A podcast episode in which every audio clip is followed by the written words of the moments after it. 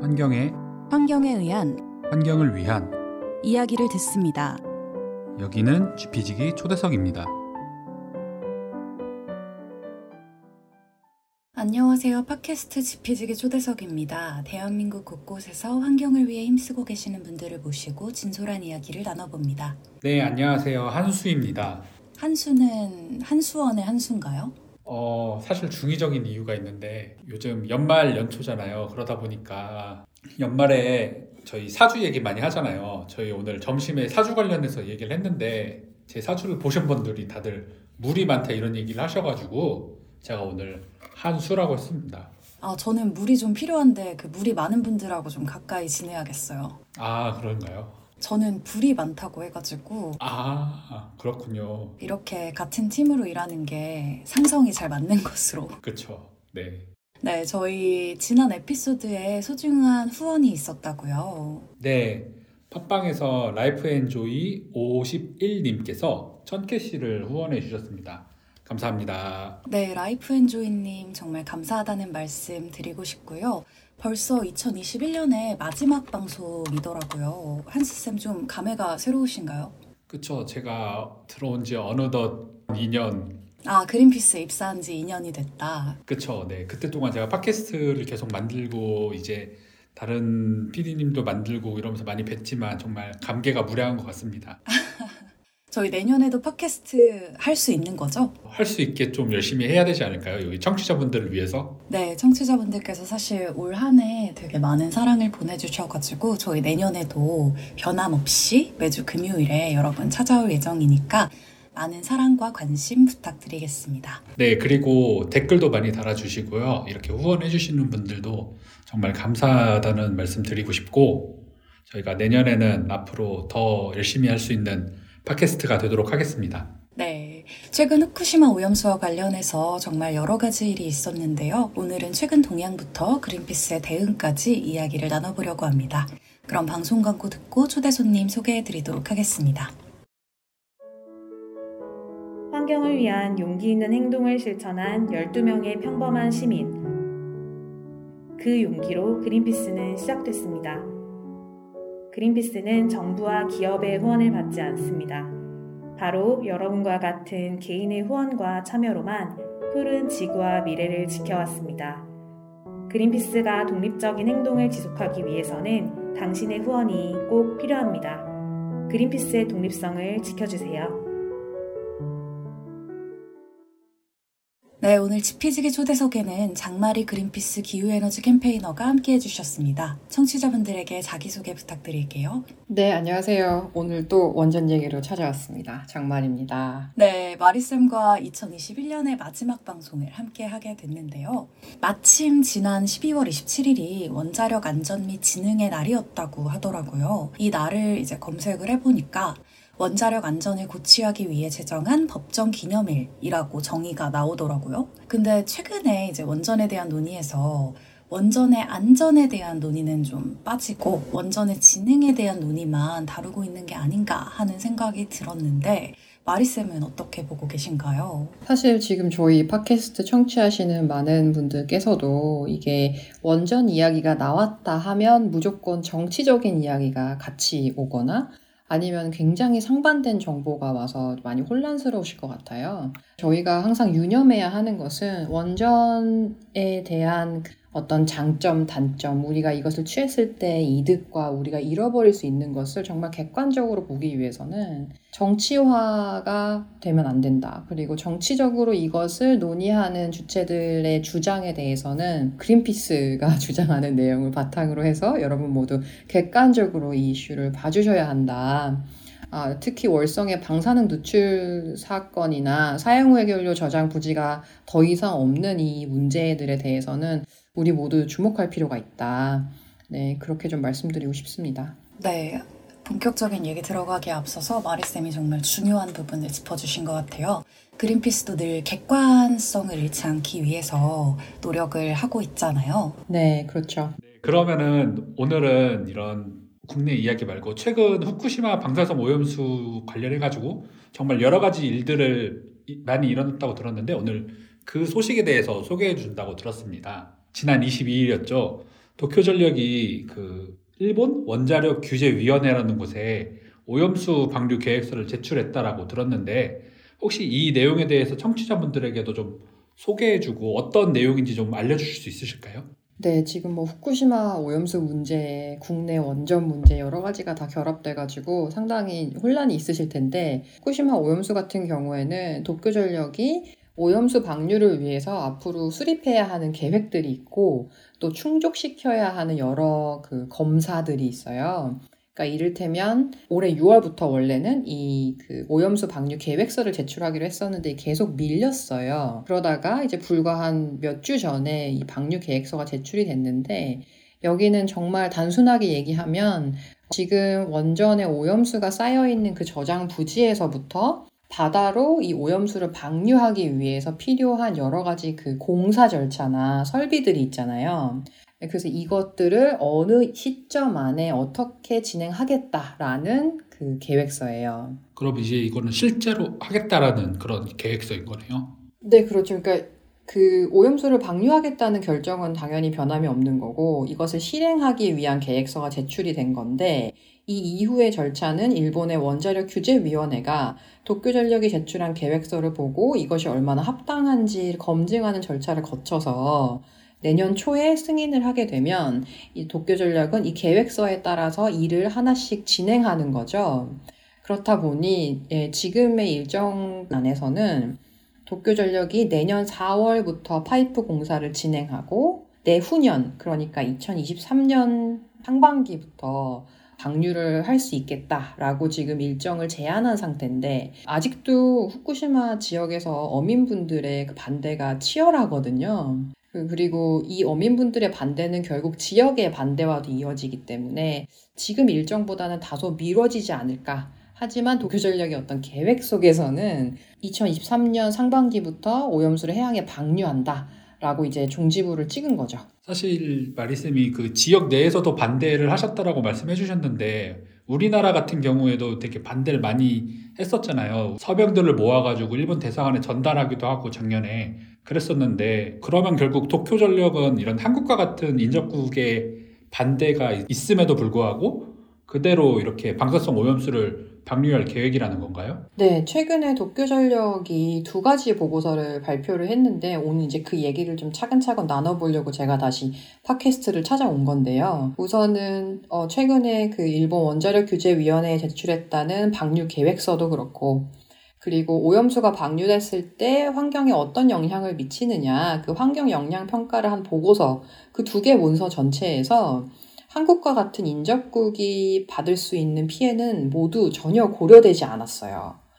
그래서 인접국의 반대가 있는데도 오염수를 그대로 방류할 계획이라는 것을 다시 보여줬다라고 생각하시면 되겠습니다. 네, 이런 상황에서 최근 도쿄전력이 오염수를 해양에 방류했을 때 피해가 없을 거라는 주장이 담긴 오염수 방사선 환경영향 평가 보고서를 발표해 논란이 됐다고 들었는데요. 이 보고서에 담겨 있는 주요 내용이 궁금합니다.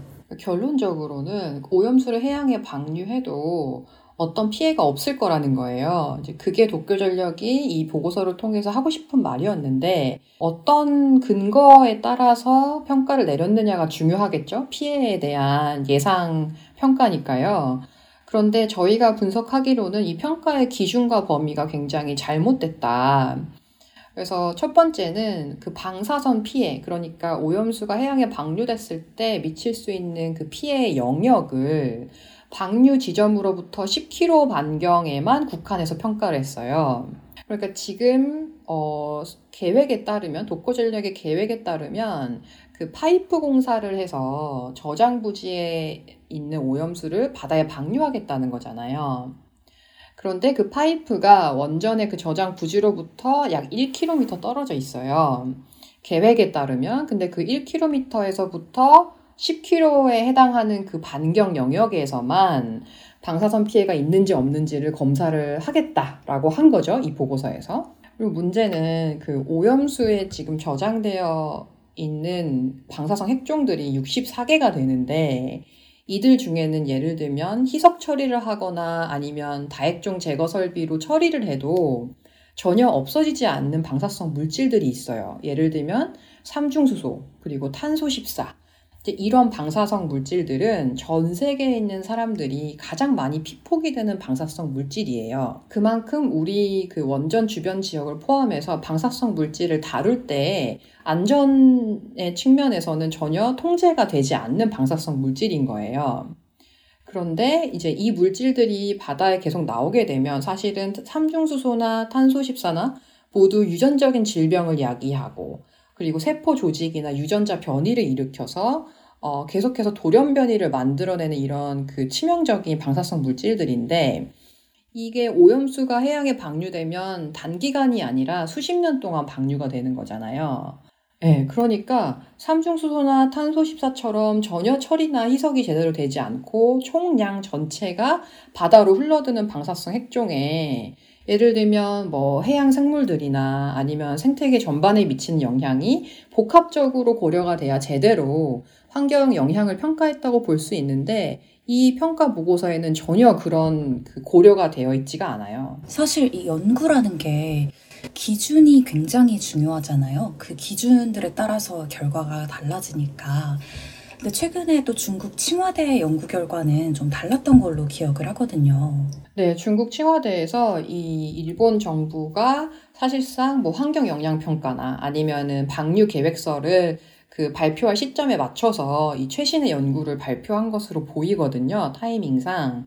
그런데 중국의 연구에 따르면 후쿠시마 오염수가 해양에 방류될 경우에 오염수 안에 있는 삼중수소의 경우, 삼중수소는 굉장히 물과 같이 빠르게 움직이기 때문에 방류 400일 후에는 남한 전체로 그리고 약 10년 뒤에는 태평양 전역으로 확산될 것으로 예상된다는 결과가 나온 거예요.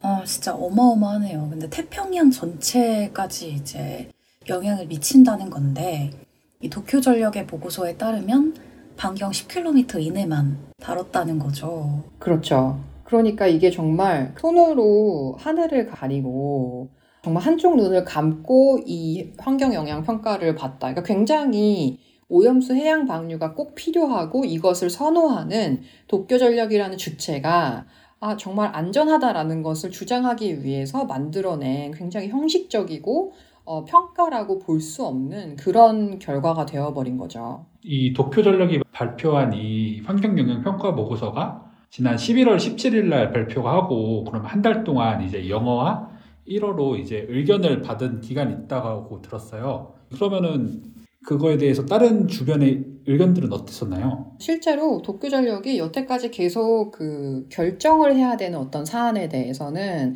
public comment라고 해서 검토 의견을 대중회의를 통해서 받고 있어요. 예를 들면 그린피스가 작년에 이제 일본 대사관 앞에 가서 서명을 전달했을 때는 여러 가지 옵션 중에서 오염수 처리 방법 중 해양 방류만이 정답이다. 라는 결론을 내린 그 보고서를 또 제출해가지고 거기에 대해서 한 달 동안 시민들의 의견을 들었거든요. 이런 식으로 자신들의 절차를 정당화하기 위한 하나의 수단으로 의견 청취를 하는 건데 실제로 이 그 환경 영향 평가 보고서를 보면 약 200페이지에 가까운 기술 보고서예요. 그러니까 이 보고서를 한 달이란 시간 안에 시민들이 보고서 전체에서 어떤 부분이 맞지 않다라는 어떤 그 전문적인 의견을 제출하는 게 굉장히 어려운 거죠. 심지어 원전 전문가들도 한 달 동안 이 보고서를 다 보고 세세하게 의견을 한다는 게 굉장히 쉽지 않은 일이기 때문에 실제로 이 검토 의견을 받는 과정은 굉장히 형식적이다. 그리고 실제로 뭐 그린피스도 12월 18일이라는 이 데드라인 전에 저희 분석 보고서를 제출을 했지만 도쿄 전력이 이 내용을 보고 그린피스나 다른 어떤 주체의 의견을 반영한다? 이거는 전례를 따져도 그런 일이 없었고요. 이번에도 그렇지 않을 거라고 쉽게 예상이 되는 부분이에요. 그러면은 진짜 완전 그냥 답이 정해져 있었던 상황이었던 거네요. 네, 그렇죠. 그러니까 이 내용을 일본 원자력 규제위원회가 승인하면 사실상 도쿄 전력은 공식적으로 10km 반경 안에 어떤 오염수 방류로 인한 피해가 없다라는 것을 일본 원자력 규제위원회로부터 승인을 받게 되는 그런 상황인 건데, 그게 국제적으로 오염수 해양 방류가 정당화되기 위해서, 그리고 환경 영향 평가가 제대로 되기 위해서는 지금 도쿄전력이 제출한 이 보고서로는 전혀 충족이 되지 않아요. 어떤 국제적인 기준이. 예, 그래서 그린피스는 계속해서 국제적인 기준, 국제법상 우리가 보호받은 기준 안에서 환경 영향 평가가 어떻게 제대로 이루어져야 되는지를 지속적으로 문제 제기를 할 겁니다. 네, 그리고 최근에 이 후쿠시마 원전의 동토벽과 관련한 보도도 상당히 많았어요. 청취자분들도 많이 보셨을 것 같은데 이 동토벽의 역할과 설치 이유부터 좀 차근차근 살펴볼 수 있을까요? 네네. 이 동토벽 같은 경우에는 말 그대로 얼음벽이에요. 그러니까 후쿠시마 원전이 실제로 35m 높이의 절벽에 이 절벽을 깎아서 10m로 깎은 거죠. 해수면으로부터. 그리고 원전이 지어졌기 때문에 뒤에 그 후쿠시마의 높은 산들이 위치해 있었어요, 원래. 근데 이 부지를 깎아서 원전을 짓다 보니까 그 산으로 내려오는 지하수의 경로들은 그대로 남아있기 때문에 사고가 나기 전에도 지하수 유입이 하루에 거의 천톤 가까이 됐어요. 그래서 원전 부지 안에 수십 수백 개의 우물을 만들어서 그 지하수가 들어오면 그 우물에 모아놨다가 그것을 냉각수로 활용하는 방식으로 진행을 했던 거예요.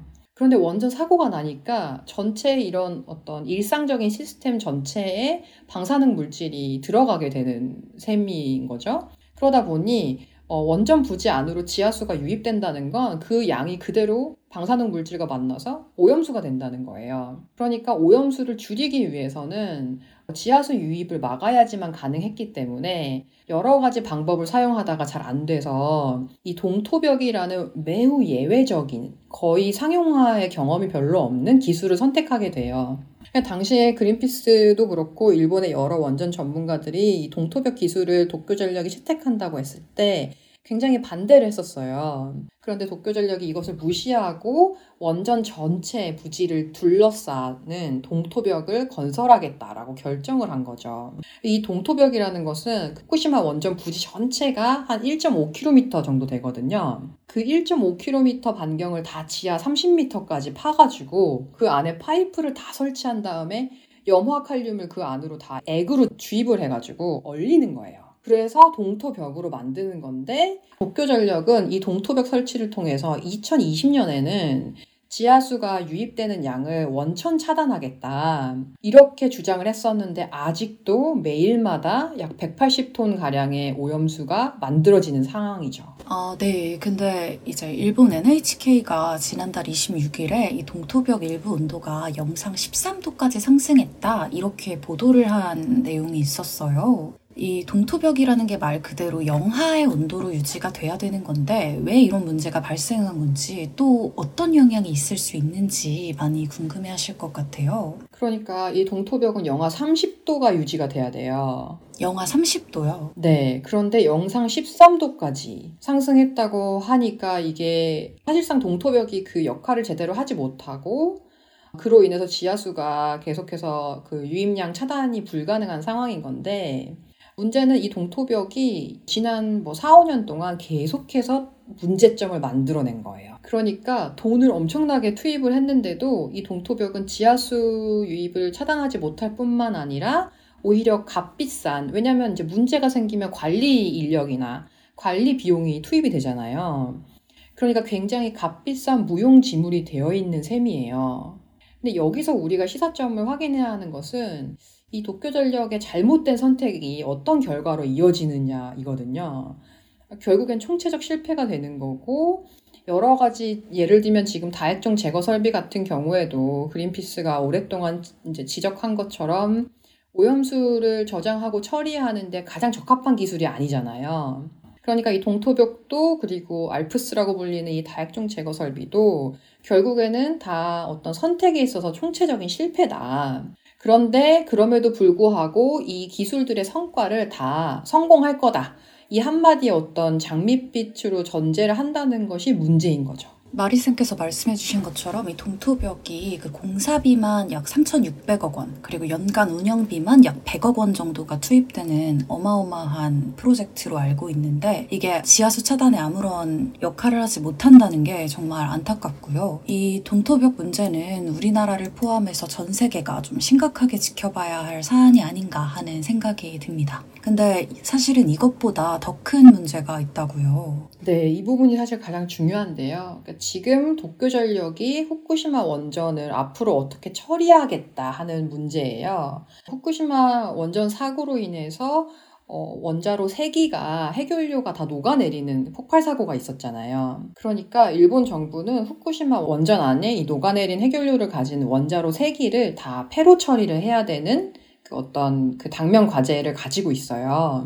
그런데 현재 도쿄전력이 폐로를 위해서 채택한 기술이 문제인데 원자로 3기 안에 남아있는 해결료를 다 걷어내는 과정의 전체거든요. 근데 이 해결료까지 가닿기 위해서 뭐 로보트 팔도 집어넣고 했었잖아요. 쌤들 기억하시죠? 그런데 그 로보트 칼도 결국에는 고장이 나고 그 로보트 팔을 운영하는 그 기술자들도 피폭이 되는 이런 사고들이 계속해서 일어나고 있어요. 결론적으로 지금 그 해결료가 잔류하고 있는 원자로 세기는 사람이 가까이 가면 한 시간 만에 죽을 수도 있는 어마어마한 방사능이 나오는 곳이에요. 그러니까 폐로가 쉽지가 않겠죠? 그래서 이 도쿄 전력이 원자로 안에 물을 가득 넣어서 핵 연료들이 떠오르면 그것을 로보트팔이 채취하는 이런 폐로 기술을 채택하고 있는 거예요.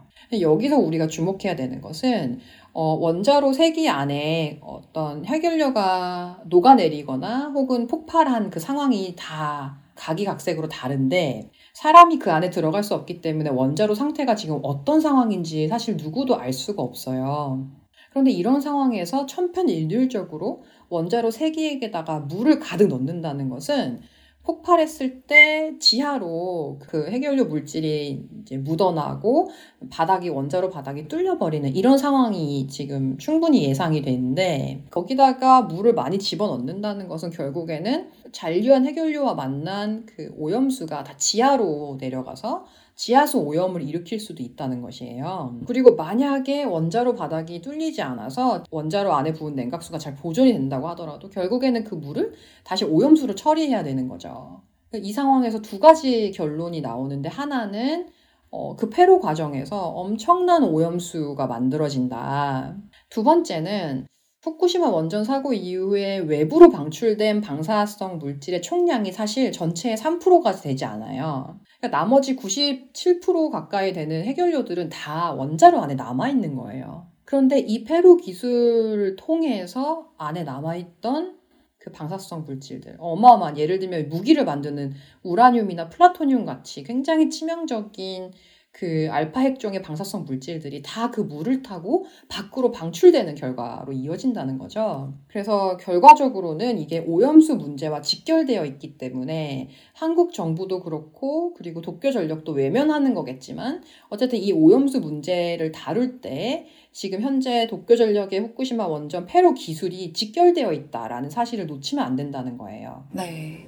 또 이와 관련해서 그린피스가 지난 3월에 후쿠시마 제1원전 폐로 기술 분석 보고서를 발간하기도 했잖아요.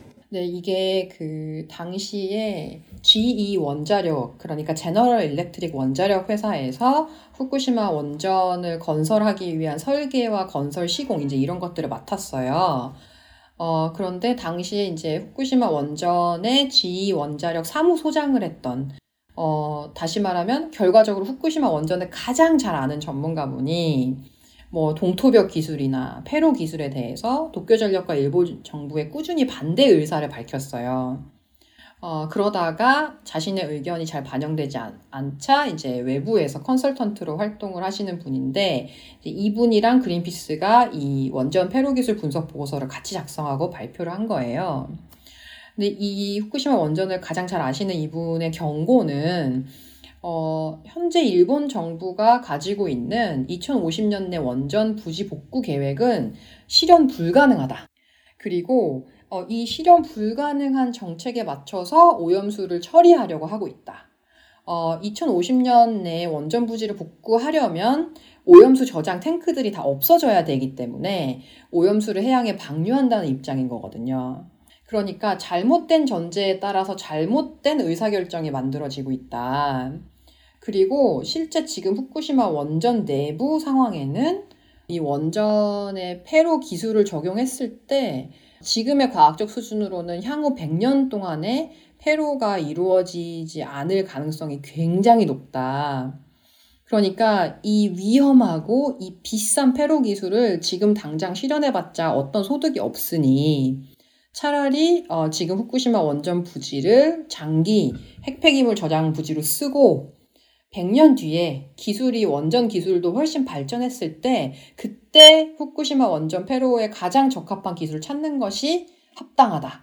아, 이제 이 내용이 담긴 보고서였어요. 그러면 일본 정부는 2050년 내에 원전 부지 복구 계획을 왜 하려고 하는 건가요? 일단은 원전 부지를 복구하는 계획이 불가능하다고 많은 전문가들과 얘기를 해도 이제 그 내용을 도쿄 전력이 인정하지 않고요. 아시다시피 후쿠시마 원전 사고는 일본의 역사상 가장 큰 실수라고 해도 과언이 아닐 정도로 국가적인 난제잖아요. 이게 정치적으로나 실제 그 어떤 국가 경제에 미치는 영향이 굉장히 크기 때문에 다시는 이런 사고가 일본에서 나지 않을 거다. 그리고 우리가 비록 2011년 3월 11일에 이렇게 큰 후쿠시마 원전 사고라는 재앙을 겪었지만 우리는 여기서 극복했다.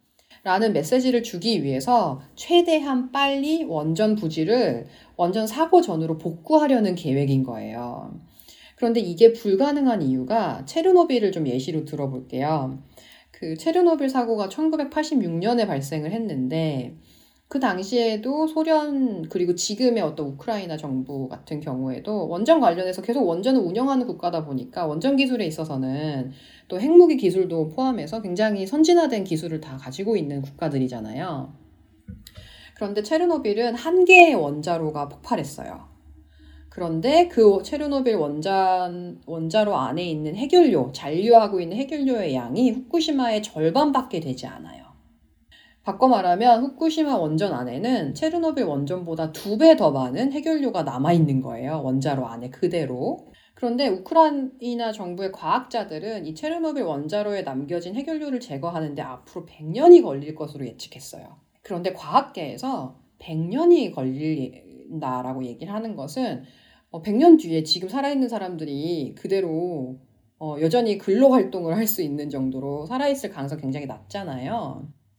그러니까 앞으로 이게 얼마나 걸릴지 시간적으로 제대로 측정할 수 없다라는 의미인 거예요. 100년이 걸린다는 것은. 그러면 이런 상황을 고려했을 때 후쿠시마 원자로 3개에 남아있는 그 체르노빌보다 2배 이상 많은 핵연료를 제거하기 위해선 최소 100년이 걸린다는 거죠. 그리고 앞으로 얼마나 걸릴지 모른다는 거예요. 그런데 그 얼마나 걸릴지 모르는 폐로 기간 동안 고독성의 오염수가 계속 만들어지기 때문에 어, 이 폐로 기술과 오염수량이 많아지고 오염수 방류 문제로까지 이어지는 이 연결고리를 우리가 잃으면 안 되는 건데 국제 원자력 기구 IAEA 같은 경우에는 이 문제를 잘 알고 있지만 계속해서 일본의 계획대로 2050년까지 원전 부지를 복구하는 그 논의에만 초점이 맞춰져 있는 문제점이 있는 거죠. 정말 IAEA가 일본 정부랑만 이제 원전 부지 복구를 논의하는 것 자체가 조금 안타까운 것 같고 IAEA 같은 경우는 한국과 일본이 모두 가입이 되어 있는데 이렇게 일본에게만 유리한 방향으로 결론을 제시하고 있는 점이 좀 안타까운 것 같습니다. 네, 그러니까 저희가 여기서 다시 한번 주목할 것은 그 국제 원자력 기구 IAEA의 역할이 무엇이냐예요. IAEA에 한국과 일본이 모두 가입해야 하고 있는 이유는 우리가 원전을 운영하고 있기 때문이거든요. 그리고 모두 핵무기 기술을 뭐 보유하고 있진 않지만 이제 한국 같은 경우에는 북한이 핵무기를 어, 가지고 있고 일본 같은 경우에는 그 근접할 수 있는 기술을 가지고 있고 그러니까 모두 이 원자력을 다루는 국가들이기 때문인 거죠. 그래서 IAEA는 그 원자력의 진흥을 위해서 그리고 원자력의 어떤 규제를 위해서 원자력을 운영하고 싶어 하고 운영하고 있는 기, 그 국가들의 어떤 조합으로 만들어진 기구라는 거죠. 그렇기 때문에 이들과 일본이 지금 현재 공유하고 있는 목표가 있다. 원자력이 진흥을 하려면 원자력 발전의 수가 늘어나야 되고 기술이 더 발전해야 되잖아요. 그러니까 원자력 발전이 늘어나기 위해서는 국가들이 가지고 있는 그 원전의 현재 상황보다 신규 원전들이 늘어나는 이런 어떤 그 성장이 중요하다고 보는 건데 근데 한국을 비롯해서 다른 나라도 후쿠시마 원전 사고 이후에 더 많은 나라들이 환경이나 안전의 측면에서 원전을 지금 계속 배제하고 있잖아요. 그리고 원전을 짓기 위해서 혹은 건설하고 운영하기 위해서는 그 사고 가 발생하지 않도록 대비하기 위한 추가적인 환경 비용들이 계속 투입이 되다 보니까 건설을 하고 나서도 운영하지 않아요. 왜냐하면 운영하는 게 오히려 경제적으로 손실이 되기 때문에 건설 허가 받고 건설까지 다 했는데 운영하지 않고 폐기해버린 원전들도 있거든요. 그러다 보니 IAEA는 후쿠시마 원전 사고 이제 문제 없다. 사고가 났지만 그 결과도 인간이 통제할 수 있다. 이것을 알리는 것에 있어서 그 일본 정부와 같은 목표를 공유하고 있는 상황인 거죠. 이렇게 원자력의 진흥을 위해서 이렇게 힘쓰고 있는 IAEA에서 진행하는 후쿠시마 방사성 오염수 검증단의 결과를 저희들이 신뢰를 할 수 있을까요? 이 IAEA가 한국이나 일본 그리고 다른 국가들 사이에서 그 오염수를 해양 방류한다는 일본 정부의 결정으로 인해 갈등이 생기잖아요. 그러니까 IAEA가 개입을 해서 어, 우리가 그 오염수 해양 방류 처리의 어떤 안전성 검증하겠다라고 해서 지금 TF팀이 만들어진 거고, 거기에 뭐 중국, 일본을 포함해서 한국의 전문가들도 들어가 있죠. 그런데 이 어떤 검증단의 문제점은 뭐냐면, 오염수 해양 방류 자체가 불가피하냐. 이것에 대해서 과학적으로 검증하기 위해서가 아니라 오염수는 무조건 해양 방류할 건데 이 해양 방류를 하기 위해서 어떤 절차가 필요하고 하고 나서 이 안전을 검증하기 위해서 우리가 뭘 할 거냐. 그리고 그 계획이 합당하고 정당하고 합리적이냐. 우리가 여태까지 원전을 운영하면서 가지고 왔던 그 간섭적인 기술에 충족하고 있냐. 그 기술력을.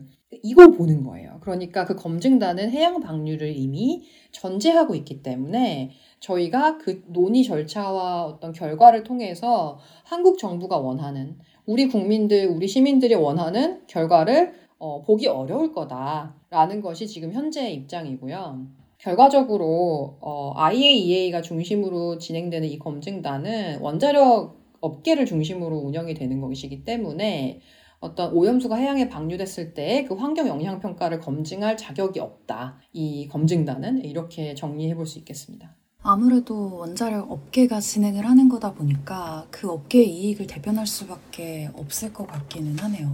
그러면 한국 정부나 시민들은 이런 후쿠시마 오염수 방류를 가만히 있을 수는 없잖아요. 한국 정부는 그럼 어떻게 대응을 할 수 있을까요? 어, 현재 한국 정부의 전략은 세 가지로 보시면 돼요. 그러니까 하나는 국제기구 플랫폼을 이용한다. 예를 들면 IAEA에 한국도 가입이 되어 있고 모두 가입이 되어 있기 때문에 어, 이 공식적인 그리고 어떤 다소 외교적인 절차를 거치지 않고 어, 우리의 입장을 얘기하는 것이 뭐 외교적으로 결례가 된다라는 판단이 있을 수 있어요. 국가 입장에서는. 어, 그렇기 때문에 회원국으로서 우리가 가지고 있던 기존의 절차와 질서 안에서 IAEA의 검증단에 포함이 돼서 이렇게 대응을 해보겠다. 근데 그게 한 가지가 있는 거고, 어, 두 번째는 그 지금 한국 정부가 계속해서 일본 정부와 어, 다자 간의 어떤 논의 체제가 아니라 후쿠시마 오염수에만 특화된 양자 간의 그 논의 절차를 가지려고 애쓰고 있어요.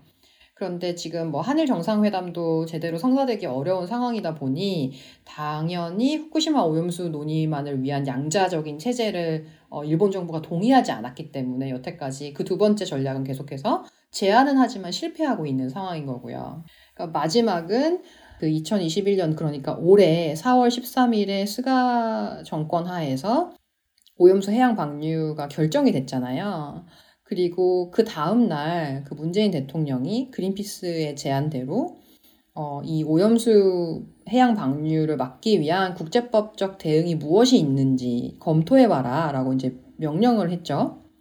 그 지시에 따라서 관련 부처들이 어, 국제법적 대응을 위한 검토를 마쳤고 이것은 굉장히 그 외교적인 어떤 전략이나 처세 그리고 한국의 어떤 계획과 굉장히 결부되어 있기 때문에 해당 내용을 어디에도 그 부처가 공유하지 않고 있어요. 하지만 어, 언론에서 다뤄진 내용이나 여러 가지를 고려하면 그 일단은 국제법적으로 어떻게 대응할 수 있을까 마지막 방어이자 공격 수단으로 국제법적 대응을 하기 위한 준비도 해놓은 상태 그래서 이 세 가지 전략을 가지고 있고 모두 어, 이행하려고 준비 중이다 이렇게 이해하시면 될 것 같아요. 사실 그 마지막에 얘기하셨던 국제법 같은 경우에는 예전에 비슷한 사례가 있다라고 하면 훨씬 더 설득하기가 쉽잖아요. 저희들도 법이 어떻게 적용됐는지 알 수 있는 판례가 있는 것처럼 이렇게 국제법상으로도 과거에 해양에 피해가 갈 수 있어가지고 이렇게 해양 방류가 위법하다라는 판결을 내려가지고 뭐 막았던 사례 같은 게 있을까요? 사실은 후쿠시마 오염수 해양 방류 결정은 전례 없는 결정이에요. 왜냐하면 원전 사고가 난 곳도 많지 않지만 어, 원전 사고 이후에 그 방사성 물질이 있는 어떤 폐기물을 고의적으로 환경에 방출한다는 건 참 쉽지 않고 어쨌든 전례 없는 결정이기 때문에 아주 똑같은 판례가 있다고 보기는 어렵지만 저희가 참고해야 하는 것은 방사성 물질을 어, 바다에 혹은 환경에 그 폐기하는 그리고 방출하는 이것에 대해서 국제 그 해양 재판소가 어떤 어, 결정들을 내렸는지 보는 거거든요. 근데 실제로 그 일본 정부, 그린피스, 그리고 한국이 모두 결부되어 있던 한 가지 사례가 있는데, 어, 1993년에 러시아가 방사성 폐기물을 계속 바다에 버리고 있었어요. 그 당시에. 이건 굉장히 공공연하게 알려진 그 상황이었고, 그때 당시에는 어떤 국제해양법상에서 이렇게 방사성 폐기물을 해양에 방류하는 것에 대한 제대로 된 엄격한 법 규제가 없었어요. 합의가 없었어요. 그런데 어, 당시에 러시아가 그렇게 방사성 폐기물을 바다에 버리는 거를 그린피스가 포착을 했고 그 장면 자체를 배에서 그 드럼통에 들어가 있는 그 방사성 폐기물을 하나씩 버리는 그 장면이 전 세계 생중계가 됐던 거예요. 그린피스의 포착으로. 근데 공교롭게도 그때 당시에 그 러시아의 그 당시 대표였던 그 대통령이었던 보리스 엘친이 일본을 방문 중이었어요. 그러니까 일본의 총리 같은 경우에는 그 전부터 알려진 상황이었지만 어, 러시아 대통령이 지금 일본에 와 있는 상태. 게다가 방사성 폐기물을 버리는 장면이 생중계가 되고 있는 이 상태에서 문제 제기를 하지 않을 수가 없었던 거예요. 그래서 당시에 일본 총리였던 그 호소카 모리히로 씨가 어, 러시아가 바다를 마치 방사능 쓰레기장으로 사용하고 있는 것에 대해서 굉장히 강력하게 문제 제기를 했고 이때 미국이나 한국에 공조를 요청했어요. 실제로 과거의 신문을 찾아보면 당시에 일본이 한국에 방문하거나 한국 대표단을 만나서 굉장히 적극적으로 이 사태를 같이 막아달라. 왜냐하면 한국에도 피해가 온다. 한국과도 밀접해 있는 바다다라고 이렇게 적극적으로 어, 공조를 요구했던 흔적들이 남아 있어요. 기사로도. 결과적으로 이 계기를 통해서 국제해양법상에 특히 런던 협약 그리고 의정서 당사국 그 회의라는 그 규정과 어떤 관례 속에서 방사성 폐기물은 바다에 버리지 않는다. 그것이 뭐 중저준이던 아니면 고준이던 그 방사능의 양을 떠나서 방사성 물질은 바다에 버리지 않는다라는 어떤 그 규제가 굉장히 강화가 됐던 상황이 있었죠. 그래서 사실은 일본 정부가 누구보다 이렇게 방사성 폐기물을 바다에 버려서는 안 되고 그것이 본인들도 비준한 국제해양법을 위반하는 사례라는 걸 너무 잘 알고 있는 거죠. 어, 그래서 그린피스는 더욱 더 자신있게 그리고 더욱 효과적으로 이 국제해양법과 런던 협약을 이 오염수 문제에 대응하는 데 있어서 어, 적극적으로 활용하고 있는 거죠. 또 최근에 국제 해사기구에서 그린피스가 만들어낸 소기의 성과가 있었다고 들었어요. 네, 지난 10월에 올해의 총회가 열렸는데 아, 이 총회가 열리기 전에 그 각국에서 정상들이 혹은 대표단들이 논의되는 아젠다나 혹은 아젠다에 들어있지 않지만 아, 굉장히 해양에 이런 심각한 오염이 있다라고 그 제안을 할 수가 있어요. 논의 주제를. 근데 그때 그린피스가 오염수에 대한 주제를 논의하고자 하면서 이 오염수를 정말 해양에 방류할 수밖에 없는 것인지 과학기술적인 검토를 하는 전담반을 만들자. 어, 이런 제안서를 제출했는데 일본의 강력한 반대로 이 제안서 자체는 채택이 안 됐어요. 하지만 그 회의가 이루어지는 그 당시 상황 속에서 저희 그린피스 대표단이 총회 의장에게 제안을 한 거예요. 그러면 우리 제안이 받아들여지지 않았는데 우리는 여전히 오염수가 왜 해양에 방류되는 게 당연한지 이해할 수 없다. 그러니까 국제원자력 기구와 일본 정부가 왜 오염수를 해양에 방류하는 것만이 정답인지 어, 왜 어떻게 과학기술적으로 그 결과를 만들게 됐는지를 우리에게 설명해줘라. 그리고 당사국들이 모두 참여한 자리에서 그 검토 결과를 공개하고 근거를 보고하도록 해달라고 총회 의장에게 제안을 했어요. 그 회의 자리에서. 근데 그게 받아들여진 거예요. 그래서 의장이 국제원자력기구랑 일본 정부가 다음 해에 이루어질 총회에서 꼭 오염수 해양 방류 이외에 어떤 검토를 했는지에 대한 결과, 그리고 오염수 해양 방류가 불가피한 어떤 과학 기술적인 근거를 제시하라고 요구했어요. 네, 이제 다음의 회의에서 국제사회가 오염수 해양 방류 방침의 타당성을 과학적으로 검토를 해야 한다고 하니까 또 그 결과에 대해서도 한번 전해주실 수 있으면 좋을 것 같습니다. 그렇다면 그린피스는 이 후쿠시마 오염수 문제에 대해 앞으로 어떤 역할을 할 계획인가요? 이제 2021년도 마무리가 되고 2022년이 다가오고 있잖아요. 네, 일단 가장 중요한 거는 앞서 말씀드린 것처럼 현재 도쿄전력이 그 보고서로 제출한 환경 영향 평가 오염수가 해양에 방류됐을 때 우리 환경에 어떤 영향을 미치는지에 대한 보고서가 굉장히 불충분하고 부족하잖아요. 그래서 그린피스는 어, 이 삼중수소나 탄소십사 같이 오염수의 총량으로 포함이 돼서 방류될 이 방사성 물질이 해양 생태계에 어떤 피해를 미치는지에 대해서 아주 복합적인 연구를 지금 진행을 하고 있고요. 이 연구가 굉장히 시간이 많이 걸려서 올해에는 공개하지 못했지만 어, 저희가 내년에 충분한 검토를 거친 해양 생태계 피해에 대한 연구를 발표할 수 있도록 할 예정이고요.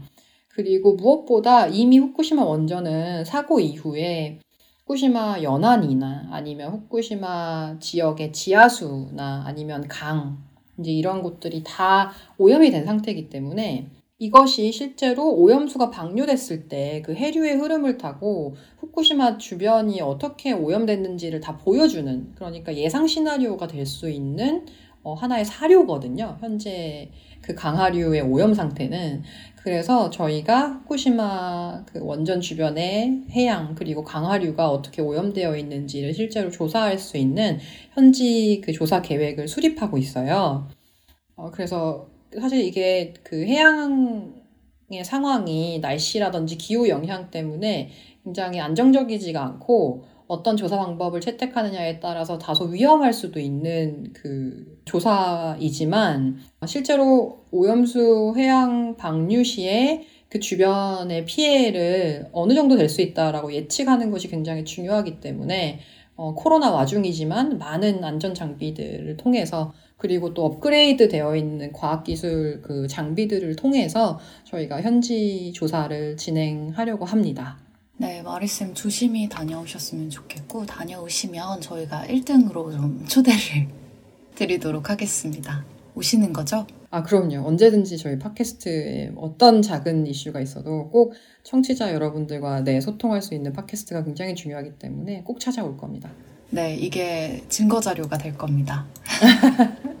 네, 오늘은 장마리 그린피스 기후에너지 캠페이너와 후쿠시마 오염수를 주제로 이야기 나눠봤는데요. 그럼 방송 광고 듣고 마무리하도록 하겠습니다. 지금은 기후 비상사태입니다. 기후 위기에 대응하기 위해서 재생에너지 중심의 경제 시스템으로 시급히 전환해야 합니다. 재생에너지는 탄소 중립을 위한 중요한 해결책입니다. 우리나라의 재생에너지 전환을 위해서는 여러분들의 관심이 필요합니다. 지금 바로 인터넷 검색창에 그린피스 기후를 검색하시면 쉽게 캠페인에 대해서 알아보실 수 있습니다. 네, 2021년의 마지막 방송입니다. 제가 한 세네 번을 말한 것 같은데, 소희 PD님 혹시 지식 채널 2021년 결산, 뭐 팟캐스트 최다 출연상 이런 거 없나요? 일단 누군지 소개부터 좀 해주시면 안 될까요? 안녕하세요. 갑자기 튀어나왔지만 계속 활동하고 있었던 팟캐스트 PD 그린피스 임소희입니다. 마리쌤 먼저 많이 출연해주셔서 감사하고 2021년 결산 최다 출연상 제가 전달드릴 수 있도록 하겠습니다. 그리고 올해 DJ상은 나연 한스쌤께도 제가 수상을 하도록 하겠습니다. 아, 약간 급조된 상인 것 같은데, 그래도 맞아요. 주시면 감사히 받겠습니다. 네. 처음 네. 받았네요 올해. 그러네요. 네. 네, 마리쌤 저희 올해 마지막 방송 함께한 소감 한 말씀 부탁드릴게요. 제가 지난번에 두 차례에 걸쳐서 그 월성 원전의 방사능 누출 사고 그리고 탈원전 정책이 정말 대정전을 일으키는 것이냐의 그 가짜 뉴스에 대한 팩트 체크를 위해서 이렇게 두 번 팟캐스트를 방문했는데 어, 이에 대해서 이제 그 댓글을 지난번에 남겨주셨더라고요. 네, 쌤이 남겨달라고 하셔서 맞아요. 진짜 많은 분들이 남겨주셨어요. 제가 그 댓글을 꼭 다 챙겨보기 때문에 한 이틀 기다렸는데 이틀까지 이제 댓글이 안 달리다가 그 뒤에 이제 달렸나 봐요. 그래서 제가 하도 이 댓글 반응을 궁금해 하니까 저희 나연쌤, 한스쌤, 소희쌤 이렇게 다 댓글이 달리자마자 저한테 다 와가지고 말씀해 주셔서. 사실 집착은 저희가 하고 있었습니다.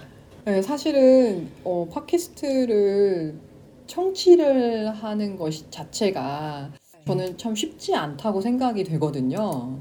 그런데 그 바쁜 와중에 이렇게 코로나로 너무나 어려운 일상 속에서도 저희 팟캐스트를 들으시고 게다가 댓글까지 남겨주시고 후원도 해주시는 여러분이 계셔서 2021년 한 해를 마무리할 때 뭐 안타까운 것도 있고 어, 후회가 되는 것도 있고 그것들이 이제 한 해가 지나는 것을 아쉽게 만드는 좀 이런 우울하고 무거운 감정을 주기도 하는데 이렇게 저희 팟캐스트 댓글이나 반응을 남겨주시는 그 한분한 분의 정성을 생각하면 어떤 어려운 일이 와도 우리 캠페인을 꼭 지속해서 청취자 여러분들이 기대하시는 후쿠시마 오염수 해양 방류가 없는 그런 미래를 반드시 만들어야겠다. 이런 생각을 합니다. 그래서 올해 이렇게 많이 참여할 수 있어서 너무 감사했고요. 이런 기회 주셔서 내년에도 더 적극적으로 팟캐스트 참여해서 여러분들에게 어, 우리가 뒷전으로 미룰 수 없는 우리가 꼭 직면해야 하는 원전과 관련된 문제들 더 많이 더 자세히 말씀드릴 수 있도록 하겠습니다.